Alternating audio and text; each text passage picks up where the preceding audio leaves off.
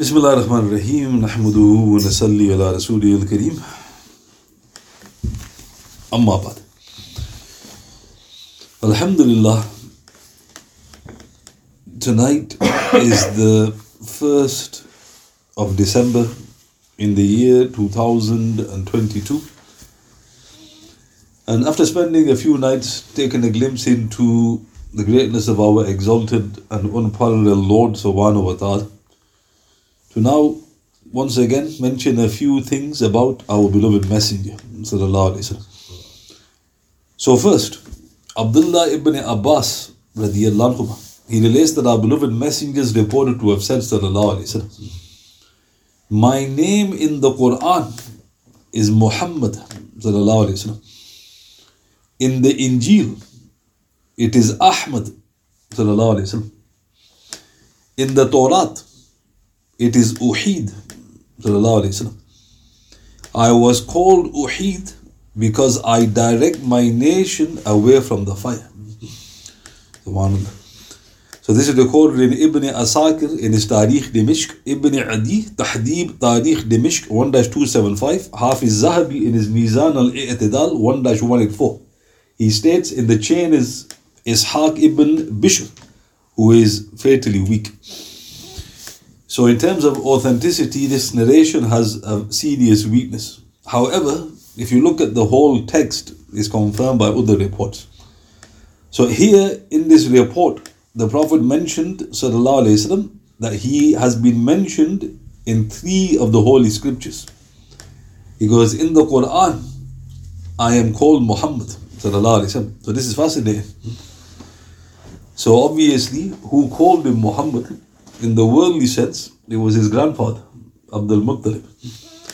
But of course, the Quran is the eternal speech of Allah subhanahu wa ta'ala. So in reality, Allah Ta'ala called him Muhammad. Because he said, My name in the Quran is Muhammad. And then he mentions that in the Injil, my name is Ahmad. And of course, famously in the Quran, Isa والسلام, gave the great glad tidings of a prophet to come after me whose name is Ahmad. So obviously, Injil. But then he mentions وسلم, in the Torah, which was given to Musa والسلام, I am called Uhid. And then he went on to explain, I was called Uhid because I direct my nation away from the fire. Meaning, this is a attribute of mine. I, I take people away from the fire. Our beloved Messenger also said, Sallallahu Alaihi Wasallam, Verily, I am but a mercy gifted. Verily, I, Sallallahu Alaihi Wasallam, am but a mercy gifted. This is in Bayhaqi in his Dala'il Nubuwa. So, what does this mean? I am but a mercy gifted. Sheikh Abu al Abbas al Mursi, rahmatullah he explained all the prophets والسلام, were given to their people. But our Prophet وسلم, was gifted. The distinction between the two is that a thing is given to those in need, whereas a thing is gifted to those who are beloved. So, this is the problem.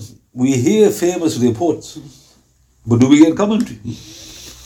And without commentary, you don't really get anything from the report of the Prophet. So what did he say? I am but a mercy gifted. So a person goes, that's straightforward. Is it straightforward? I am but a mercy gifted. It's not straightforward in the least. And the commentators, they make the fine distinction. He goes, when something is given, that means you are in need The prophets والسلام, were given to their people because the people were in need.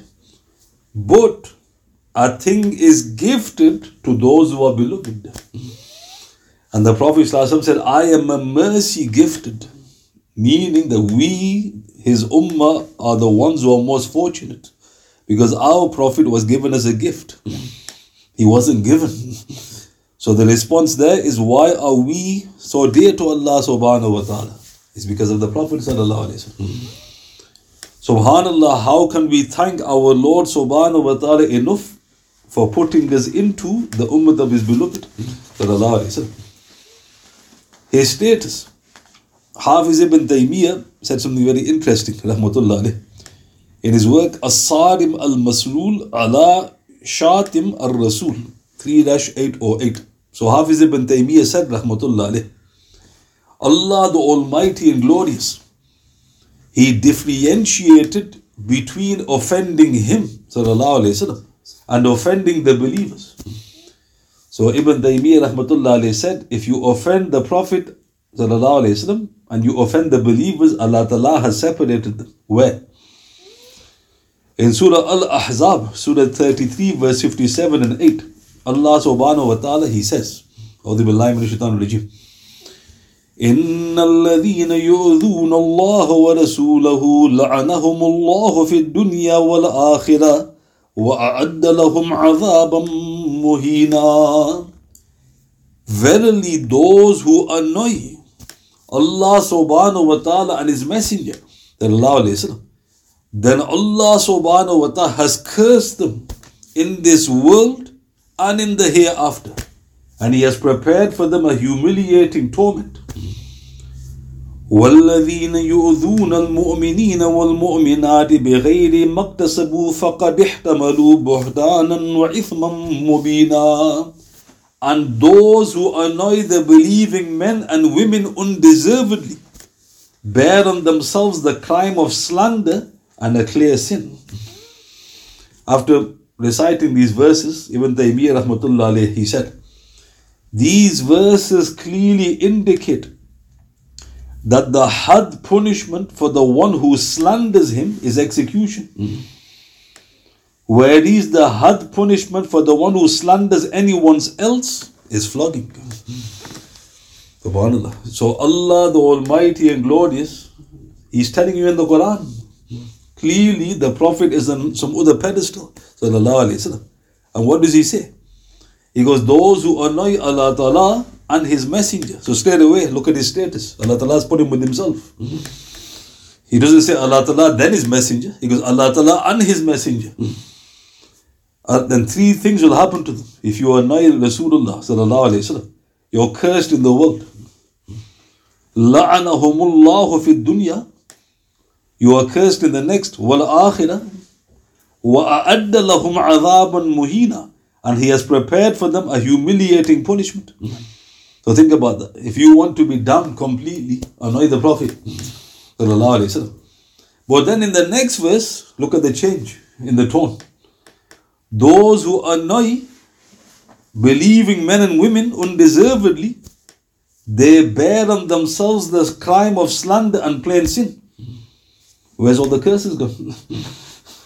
Allah Ta'ala starts off both verses, إِنَّ الَّذِينَ يُؤْذُونَ اللَّهَ وَالَّذِينَ يُؤْذُونَ الْمُؤْمِنِينَ But there are no curses when you annoy the believing men and women.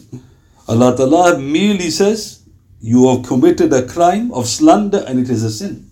So Ibn Taymiyyah rahmatullah said, this shows his status. The had punishment is, a, uh, is given to the one who slanders him. Execution. But the hard punishment for you if you slander anybody else is only flogging. In addition to the fact that Allah the Almighty and Glorious has likened annoying Him, wasallam, to annoying his own parallel self. If somebody goes, You've annoyed Allah subhanahu wa ta'ala, what a huge crime. By annoying the Prophet, you're doing this as well. this is similar to the holy verse in which Allah the Almighty and Glorious says, again, distinguishing the Prophet. In Surah Al Zumar, Surah 39, verse 30. إنك ميت وإنهم ميتون Verily you will die, and verily they will die. So now what's strange? In any language you translate this verse, it seems like a redundant statement. In any language you could easily say, Verily you will all die. You know, why have you isolated somebody? Innaka mayyatun. Verily you will die. Who's you? Rasulullah. Why is Allah Ta'ala separated him? Sallallahu alayhi wasallam. Then he says, وَإِنَّهُمْ مَيِّتُونَ And verily they will die. This indicates that our beloved Messenger Sallallahu passing was unlike any other human being. For if that were the case, our Lord would have mentioned them together, but He has not. The significance being that He has the most exalted state in the barzakh and is experiencing a life even greater than the blessed martyrs, as is but obvious to any with sense. So now, if you look very simply at the Quran, Allah Ta'ala mentions about the martyrs two things. He says, do not think or do not say that they are mort- uh, they are dead. In another verse, Allah Ta'ala says, do not even think this. so you can't think they're dead and you can't say they're dead. So a person goes, but haven't they experienced death? You can't say that. Allah Ta'ala says, do not say that the martyrs are dead, or do not even think they're dead. So if somebody goes, is Hamza dead? Radiyallahu. And you say, no, he's martyred. So why are we not allowed to say that? Allah Ta'ala has told us that. Rasulullah, his state is far beyond this. So now look at the scholars how they differentiate. So this quote is in a work called Ab-i Hayat, page 218 to 220. It's an Urdu work. And what does that translate into? Ab-i Hayat. He is now alive. Shaykh al-Ahadith Maulana Muhammad Idris Kandhlawi rahmatullah alayh in his Sirat al-Mustafa sallallahu alayhi wasallam, volume 3, page 267 to 8 of the English translation. So this Shaykh, again, sadly, is a camp thing. Some people don't refer to him as a scholar But Maulana Muhammad Qasim Nanotwi, rahmatullah alayh, he said, in summary, there is a world of difference between the passing of the prophets والسلام, and that of ordinary believers. Because their passing and believers poles apart.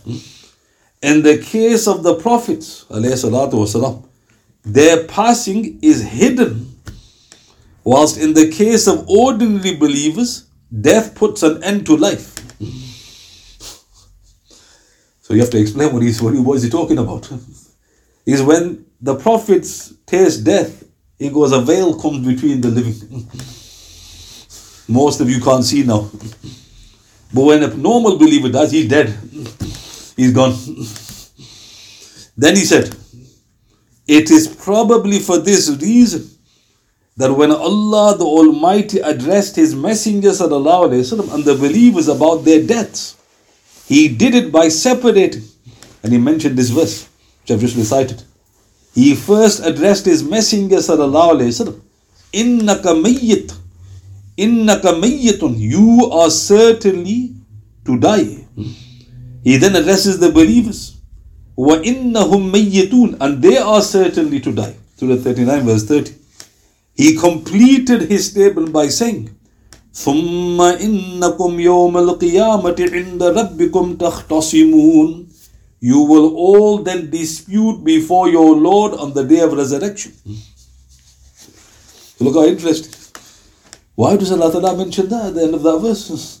You will all dispute before your Lord on the day of resurrection. Because you dispute, you're going to dispute about this. Allah Ta'ala goes, I'll, I will sort it out. Then the Shaykh said, in the latter statement, Allah subhanahu wa ta'ala addresses everyone he could have done the same in the previous statement. He could have said, for instance, Innakum mayyitun. You are all going to die. However, he addressed his messenger وسلم, and the general believers separately in order to show the difference in their deaths.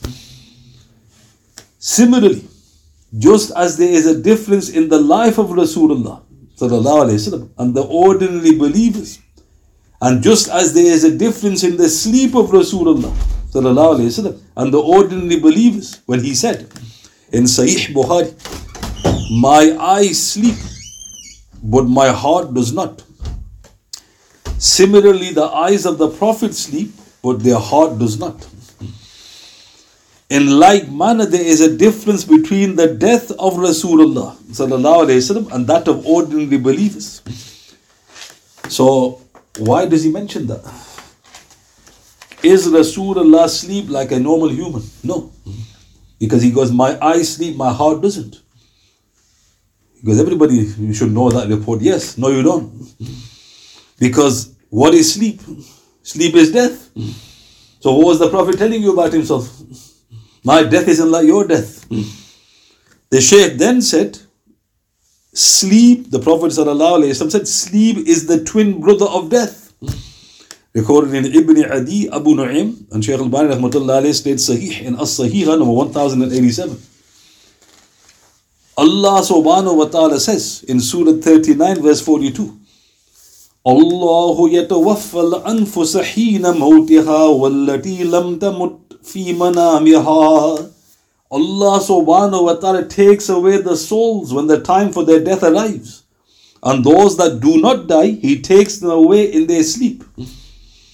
Then the Shaykh said, Since the soul of the ordinary believer is dead and held back at the time of dreams, their perception and feelings are incapacitated. But this does not happen to the prophets when they are dreaming. It is for this reason there is no difference between the dreams of prophets والسلام, and the divine revelation they receive when they are fully awake. Their dreams are equal to divine revelation when they are fully awake. The narration of Ibrahim and Ismail والسلام, is testimony to this. When the former said to his son, Surah 37, verse 102, إني أرى في المنام أني أذبحك فانظر ماذا ترى Verily I see in a dream that I am slaughtering you. Thus inform me what you have to say in this regard. The intellectual and perceptual capabilities of ordinary believers is incapacitated when they are dreaming, whereas the intellectual capabilities of the prophets remain intact when they are dreaming. So the Shaykh is basically highlighting from the Quran and the Sunnah that the Prophet وسلم, in fact all the prophets, their death is completely different than ours. And he's quoting proof after proof from the Quran and the Sunnah. But Allah Ta'ala just simply says, You will taste death and they will also taste death. He separated him, highlighting there's something unique about the Prophet and the Prophet is in extension, His status can also be determined from the fact, and also just to add, you can go on and on with regards to the passing of the Prophet. The martyrs are alive, obviously, the Quran says, but what happens to their wives? So they become widows, and then you, after a period of iddah, you can marry the widows of the martyrs. Can you marry the wives of the prophets? Why? The prophet is alive. But on the martyrs alive.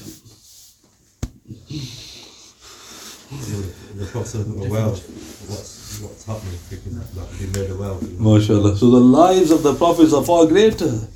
That's what you learn from that. You don't go into the physics of it. When the martyrs leave the world, what happens to their wealth? Distributed, inheritance. When the prophets leave the world, what happens to their wealth? Because what we leave behind is charity. Nobody takes it. So somebody goes, why? Because they're alive. So if you look at whatever angle you look at, it's like, how are you the same as the Prophet? So why is Allah Ta'ala giving all these unique commands to the Prophet? Because He's highlighting that their passing is also amazing. And this is why, if you listen very carefully to those with deep understanding, when they talk about the passing of the Prophet, they start using strange words to many. They'll start saying, His apparent passing. And when the veil came between us and Him, and they refused to use the word death. And when you listen, you're thinking, why is he using these fancy words? Or why is she using, he's not using, or she's not using fancy words? They're trying to explain something to you. But unfortunately, we're just used to bringing them down to our level. The Prophet died. Right? Okay then. So what does that mean? Well, he died. Everybody dies. So he's like me and you. Yeah. So what? What's the difference between you and shaitan? Right? So note, when it comes to the prophets, that's why the hadith mentions the prophets are alive in their graves and they are praying. And also the reports mention that they are fasting. Another report mentions they are enjoying the pleasures of a living person. Another report mentions they're doing tawaf. Are you doing tawaf in the grave? Right? Right? So no, again, why? So there you go. Also, when you go to the prophets, you give them salam. Right? Why do you give them salam?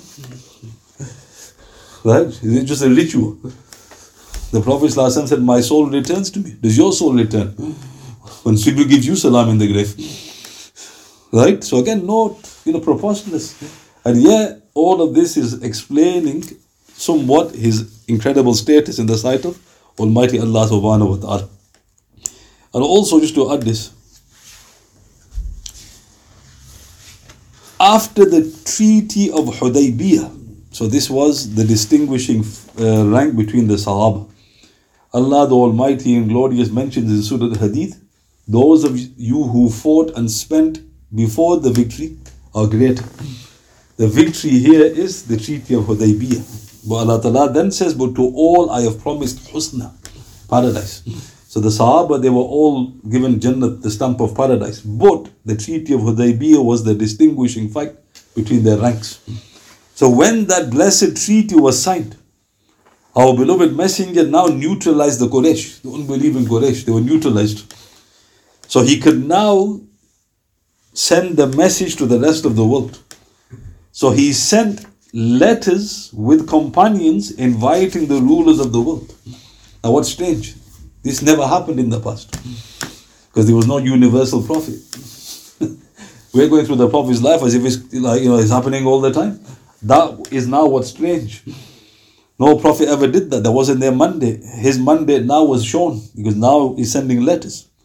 Or something happened. In Ibn Sa'ad in his Tabaqat, volume 2, page 23, Imam Suyuti in his Al Khasa'is Al Kubra, volume 2, page 11, and others, the companions who were given the letters, thereupon miraculously were gifted with the language of the land they were sent to. So, what were the languages? All of a sudden started coming. One was Latin. Imagine Sahaba going, you know, at two and all the rest of it, right? Byzantium, Egypt, click clock, know, not even know how they speak, right? One Sahaba started speaking, another went to Persia, Farsi, started speaking Farsi. Another one went to Abyssinia, spoke their language. Where, which course did they go on? So imagine the four Sahaba. One of them was a Badri, right? So, and also one was Dihya al Kalbi, the one who looked like Jibril. Wasalam. They were all very handsome. The Prophet always sent handsome companions, very eloquent, because they represent Islam. Now, according to some people, prophets have stammers. MashaAllah. So they were speaking languages. Imagine all of a sudden. So now something very interesting needs to be pointed out here, apart from the miracle. Sheikh Abul Hassan Ali Nadwi, rahmatullah alayh, he relates in his work, Nabiya Rahmah, the Prophet of Mercy, wasallam, page 256 of the English translation. Someone mindful of the political map of the world in the 7th century and the power and splendor of the ambitious monarchs who had divided the world amongst themselves would arrive at but one conclusion that only a man sent by God on a mission would dare to summon the imperial autocrats to put their trust in his prophethood. Such a man had to have not the least doubt in the success of his mission, nor a speck of fear in his heart. He had to possess such a glowing conviction in the glory and majesty of the Almighty that the proudest sovereign was to him not a whit more than an illusory puppet going through the motions of grandeur. So what was was the Shaykh talking about? He's basically saying Naboot. If somebody goes, How do you know that you know you're a Muslim, you were born Muslim, but how are you certain he was a prophet? He sent letters uh, to the rulers of the world, inviting them to his prophethood. They don't get it. Why? Because who's acquainted with 7th century world political affairs? And you say, oh, right, okay, sorry. Who was the world power at the time? It was the Romans. You go, oh, yeah, yeah, yeah. I watched, I've watched them. Yeah, mashallah, you watched films, good, right? So the Romans ruled maybe half the world. Who were the other superpower? Persia, right? So, and who else? You know, maybe some other, you know, bit lesser than them. That, who are the Arabs? Nobody's. Everybody just left them because who wants to rule these people? Look at their land, desert. From that God forsaken place, as they would say, all of a sudden, imagine the Persian emperor gets a letter. Just, you know, how much would you have paid to see his shikl, his image? What's this? And he goes, This is uh, an Arab. What does he want? He got a letter for you. So when it's translated, I invite you to Islam. I am the messenger of Allah. If he was Billah, a fake, why is he sent a letter to the Persian emperor? That's just madness. At the same time, not you know, two weeks later, same time, Roman emperor Caesar was this. Same time, Abyssinians. Same time, Egyptians. What does that tell you? The Sheikh was saying Naboot. And did they treat it with respect? They were very intelligent, except the Persians, unfortunately. They looked at the letter. the Egyptians sent gifts back. The Roman emperor said, Tell your master we've looked after his letter. And the Abyssinians, Negus had embraced Islam. This was another leader at the time. Persians ripped the letter up. And what did the Prophet say? Because he's ripped his kingdom up to pieces. And that shows the status of Rasulullah. His letter was torn. Allah Ta'ala destroyed the Persian Empire. Hmm. What's happened to it? Why did the Romans linger on? Because they didn't read the letter of the Prophet. Look at the status of the Prophet ﷺ. And the Shaykh says anybody with any iota of sense will look at this and say, he must be a prophet. And the people who put their trust in him, they truly had their trust in him. Would you dare do that? Hmm. If you have doubts about the one who you profess to be a prophet, I'm not taking this letter, my head's coming off. They went. And miraculously, the language was given also by Allah subhanahu wa ta'ala. So, whatever angle you look at our beloved Messenger, وسلم, you realize that he truly was Wahid. I.e., the one who saves the people or turns them away from the fire. Subhanallah. Are there any questions? Let us. سبحان الله بحمده سبحانك اللهم وبحمدك أشهد أن لا إله إلا أنت أستغفرك وأتوب إليك وأعوذ بالله من الشيطان الرجيم. سبحان ربك رب العزة عما يصفون السلام على المرسلين والحمد لله رب العالمين.